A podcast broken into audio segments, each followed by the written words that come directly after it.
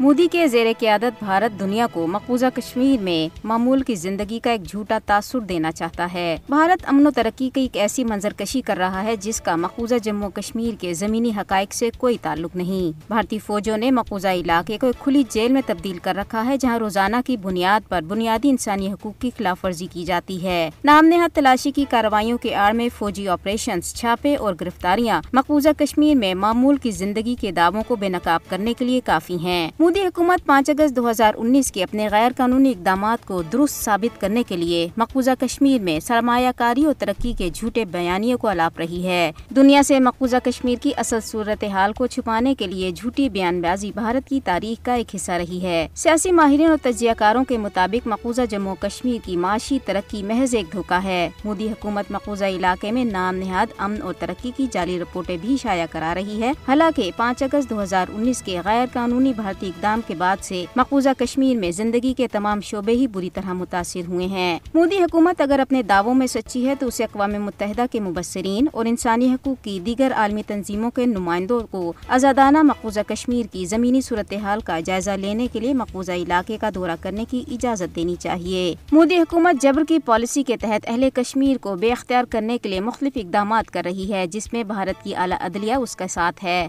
حال ہی میں بھارتی سپریم کورٹ نے مقبوضہ جموں کشمیر کشمیر کی خصوصی حیثیت سے متعلق بھارتی آئین کی دفعہ تین سو ستر کی منسوخی کے نریندر مودی حکومت کے اقدام کی توسیع کی ہے، جس کے خلاف آزاد جموں کشمیر اور پاکستان سمیت دنیا بھر میں مقیم کشمیریوں نے احتجاجی مظاہرے کیے ہیں۔ او آئی سی نے بھی پانچ اگست دو ہزار انیس میں بھارتی حکومت کے یک طرفہ اقدامات کو برقرار رکھنے کے بھارتی سپریم کورٹ کے فیصلے پر تشویش کا اظہار کیا ہے، جبکہ چین نے بھی مقبوضہ جموں کشمیر میں لداخ خطے کے کچھ علاقوں پر اپنے دعووں کا ادا کرتے ہوئے بھارتی اقدامات پر تنقید کی۔ مقبوضہ کشمیر میں بھارتی حکومت کے جھوٹے دعوے حقائق کو تبدیل نہیں کر سکتے۔ حقیقی امن اور ترقی کے لیے کشمیریوں کو اپنے مستقبل کا فیصلہ خود کرنے کا موقع دیا جانا چاہیے۔